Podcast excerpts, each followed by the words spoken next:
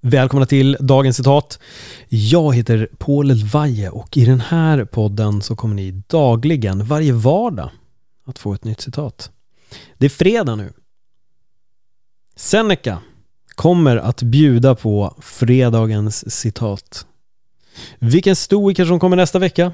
Men det har jag inte bestämt mig än. Det finns så otroligt mycket citat. Jag har en sån lång lista på citat som jag vill dela med er. Men nu kör vi veckans eh, sista citat från, eh, från Seneca. Var din egen åskådare och sök din egen applåd. Kort och koncist. Men vad tänker du när du hör de här orden? Var din egen åskådare och sök din egen applåd. Vad tänker du egentligen? vad, vad menar Seneca? Vadå var min egen åskådare och sök min egen applåd? Va, va, vadå? Har polletten fallit på plats? Har den inte gjort det? Mm, spännande. Hur lever du ditt liv? Besluten du har tagit, är det dina beslut? Går du i den skolan, i det gymnasiet eller den högskolan som du vill gå? Har du det arbetet som du vill ha? Är du på den karriärsresan som du såg dig själv vara på? Eller var det din familj som tyckte att du skulle gå det gymnasiet eller den högskolan som du går på idag? Var det dina föräldrar kanske som tyckte att du eh, skulle ta en viss yrkesroll här i livet som var bra för dig innan du gifte dig och hela den utstuderade livsresan som, som man ska ha. Är det någon annan influens som har fått dig att vara på en viss resa? Applåderade du när du tog examen? Kände du det var exakt det här jag ville? Gav du dig själv applåder eller var det din familj som applåderade dig? Och tyckte att nu har du gjort bra. Vår lilla dotter, vår lilla pojke. Mm. Jag är så stolt över dig nu när du gick den här utbildningen som vi tyckte att du skulle gå. Men innerst inne ville du. Innerst inne hade du en annan dröm. Innerst inne såg du dig själv gå en annan skola. Idag sitter du på en arbetsplats. Du tjänar bra pengar. Men du är inte nöjd. Dina föräldrar är nöjda. Dina syskon är nöjda. För de tyckte att det var det här du skulle göra. De har applåderat dig många gånger. Men har du applåderat dig själv? Hur vanligt är det inte att vi hamnar i den sitsen? Att vi vill någonting men vår familj tycker att vi bör göra något annat. Vår släkt och nära vänner kommer med de här råden. De här råden som är så bra. Och du vill inte göra någon missnöjd så att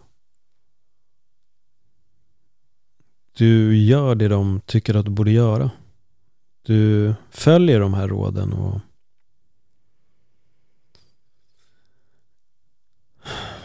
och hoppa på den här livsresan som du aldrig själv fick bestämma. Utan andra människor bestämde det åt dig. Och du gör det här för att få deras applåder. Du gör det här för att du vill få göra dem till lags. Det är det det handlar om. Du vill göra andra människor till lags men du glömmer dig själv på vägen.